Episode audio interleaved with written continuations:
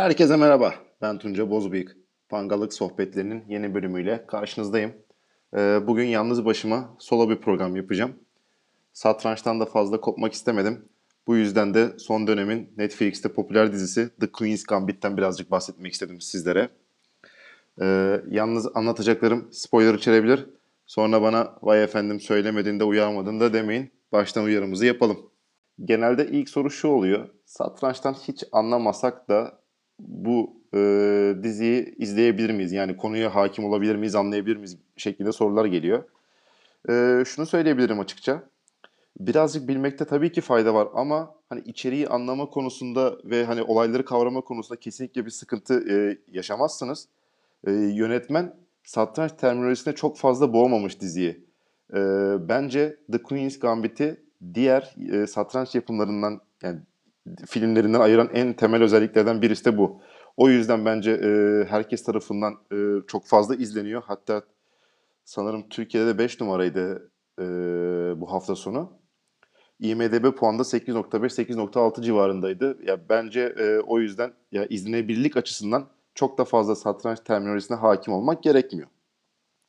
Yani bu en azından benim kanaatim ama e, izledikten sonra siz de hani ilk bölümden sonra bile olsa Instagram üzerinden, Twitter üzerinden Tunca Bozbek şeklinde aratıp bana geri dönüşler yapabilirsiniz. E, geri dönüşleriniz benim için de e, önemli. E, dilerseniz birazcık e, isminden bahsetmek isterim sizlere The Queen's Gambit'in. Aslında The Queen's Gambit'i tam Türkçe'ye çevirirsek karşılığı Kraliçenin Gambit'i oluyor. Gambit ne demek?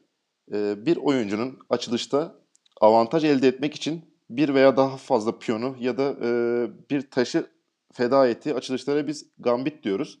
Ama e, biz tabii ki e, Türkçe'de e, kraliçe olarak kullanmadığımız için biz vezir gambit olarak kullanıyoruz e, bu e, dizinin aslında tam karşılığı bizde vezir gambiti.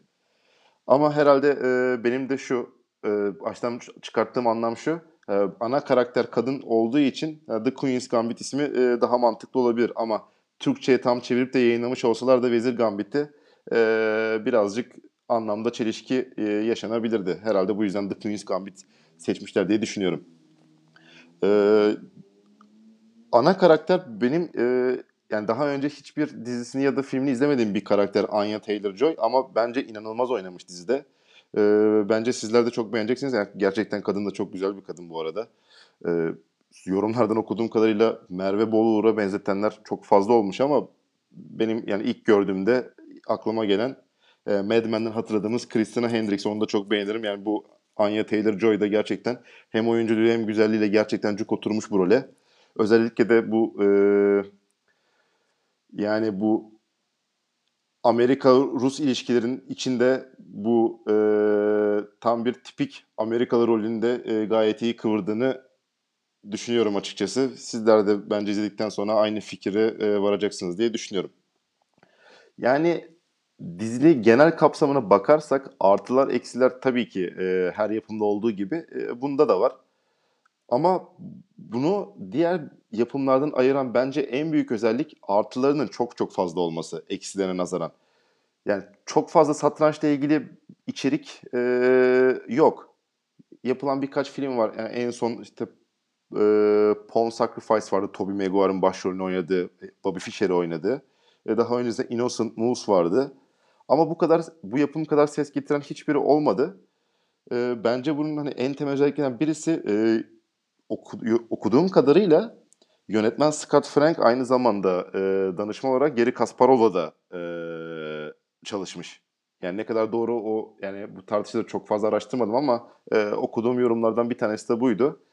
Yani dönemi de çok güzel yansıtmışlar ve aynı zamanda yani bazen öyle dizilerde öyle sahneler geçiyor ki ya da e, filmlerde tahta yanlış dizilmiş işte hamle yapılıyor saate basılmıyor vesaire hani böyle şey e, komik komik e, hatalar da oluyordu ama bu dizide gerçekten bunlara ben hiç rastlamadım. Ya yani o açıdan bence e, çok büyük artı diğer satranç yapımlarına nazaran. E, dizi şu şekilde başlıyor. Ana karakter Beth Harmon Annesiyle e, bir trafik kazası geçiriyor ve annesini kaybediyor. E, daha sonra yetimhaneye veriliyor ve e, olaylar orada başlıyor. E, satranç oynayan bir Hademe ile tanışıyor. Baştan işte Hademe onunla oynamak istemiyor. Hatta orada Ee, bir alt başlıkta Girls Don't Play Chess diye bir e, ifade de var. Hatta bu sıkça kullanılıyor ondan sonraki yerlerde de. Ee, daha sonra işte hademeye ısrar ediyor. Ondan sonra oynamaya başlıyor. Daha sonra işte satranç kitapları üzerinde çalışıyor vesaire vesaire. Çok da fazla aslında diziyi anlatmak istemiyorum. Ee, ama hani olayın başlangıç açısından e, enteresan bir kurgu var. Ben çok beğendim. E, umarım sizler de keyif alırsınız. E, ben dediğim gibi e, çok fazla spoiler vermek de istemiyorum ve çok fazla e, diziyi de komple anlatmak istemiyorum. Sadece e, kendi açımdan artılar ve eksiler nelerdir e, birazcık onlardan bahsetmek istiyorum sizlere. Bu arada e, şu da bir e, soru olarak geliyor. Bu e, Anya Taylor-Joy'un oynadığı karakter yani Beth Harmon e, gerçek bir olaydan esinti mi? E, şunu söyleyebilirim e, yani birebir değil tabii ki ama e, yani kurgusal olarak çok benzer yerden olan e, tarihten oyunculardan e, esintiler hissediyorsunuz. Eğer satrançta birazcık ilgiliyseniz. Hani ilk başta yani herkesin aklına geldiği gibi e, bir Judith Polgar e, geliyor kadın oyuncu ol, olması vesilesiyle. E, Amerikalı olması dolayısıyla ve de bir e, buhran yaşama dönemi de e, var kendi içinde. E, bir e, Bobby Fischer e, esintisi alıyorsunuz.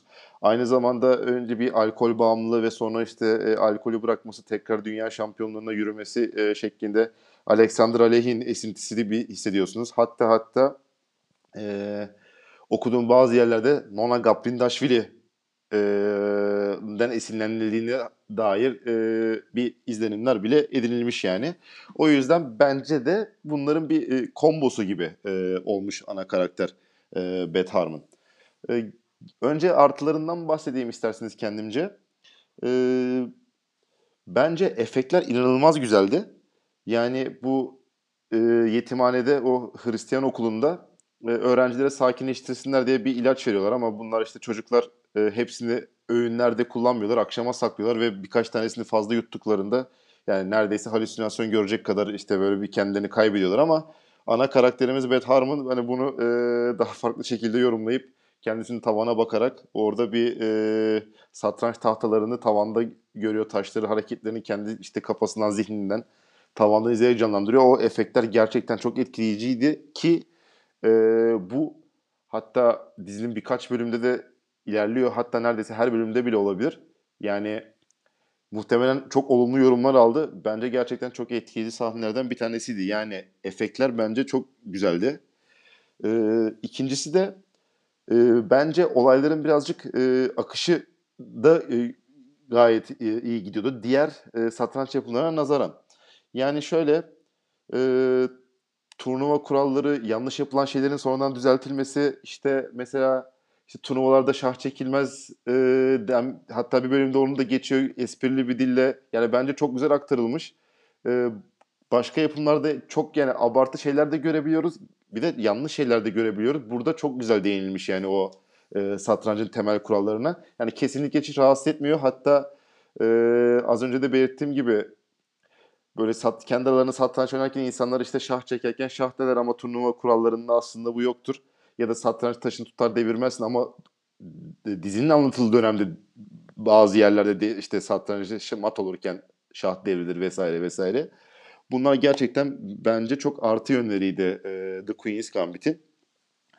Aynı zamanda e, bir de benim dikkatimi çeken ben aslında diziye başlarken e, birazcık şöyle düşünmüştüm. Hani tipik bir e, Rocky 4 gibi ya da işte bir başka bir yani Sovyetler Amerika Savaşı'nı mı izleyeceğiz acaba gibi bir soru da gelmişti aklımda ama e, hiç öyle bulmadım. Hatta tam tersine hani, e, sonunda da hatta e, dünya şampiyonunu yenerek e, yani Beth Harmon işte Rus Sovyet şampiyonu yeniyor Vasily Borgov'u. Vasily Borgov da hatta e, kalkıp alkışlıyor. Burada da hatta e, Fischer Spassky maçında bir selam çakılmış. E, Pawn Sacrifice izleyenler ya da daha önce e, Fischer Spassky maçlarını e, hikayesini okuyanlar bilirler. Orada da e, Fischer hamlesini yaptıktan sonra e, Spassky ayağa kalkıp e, gerçek bir beyefendi gibi e, alkışlıyor. E, bunlar da e, güzel detaylardı bence. E, ayrıca şimdi o dönemi de düşünürsek e, Yani ana karakterimiz Beth Harmon tabii ki şimdi artık bilgisayarlardan olsun e, işte cep telefonları, tabletler, analiz makineleri yani, yani istemeyeceğimiz kadar çok fazla e, destek olabilecek e, eleman var. O dönemin şartlarında hani Rusça öğrenmeye de çalışıyor bir yandan çünkü kaynakların birçoğu e, Rusça ve esas ana oyun olarak Sovyetlerde çok fazla yaygın olduğu için onların da yayınlarını okumaya çalışıyor. Bence bunlar çok e, güzel detaylardı. Hmm, Yani eksi olarak şunu söyleyebilirim sadece. Yani en azından kendi açımdan.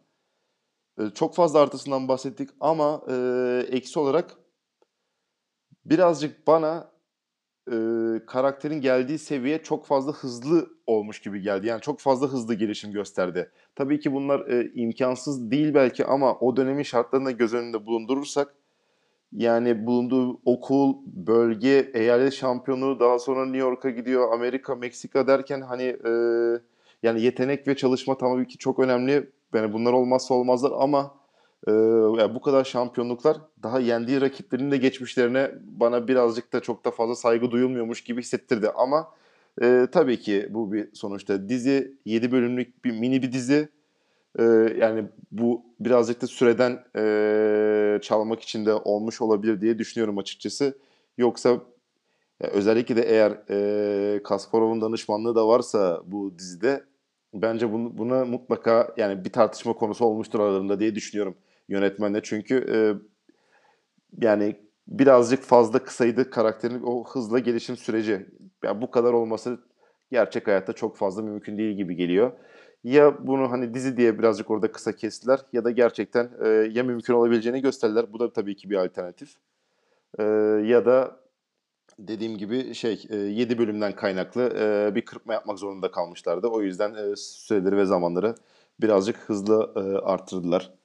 E, ikinci bir e, konuda e, yani beğenmedim demeyelim eksi yanlarından bir tanesi özellikle son sahnede e, bu hademesinden 10 dolar borç aldıktan sonra e, Beth Harmon'un bir en azından bir mezar ziyaretini görmek isterdim diye düşünüyorum ben. E, hoş olurdu gerçekten.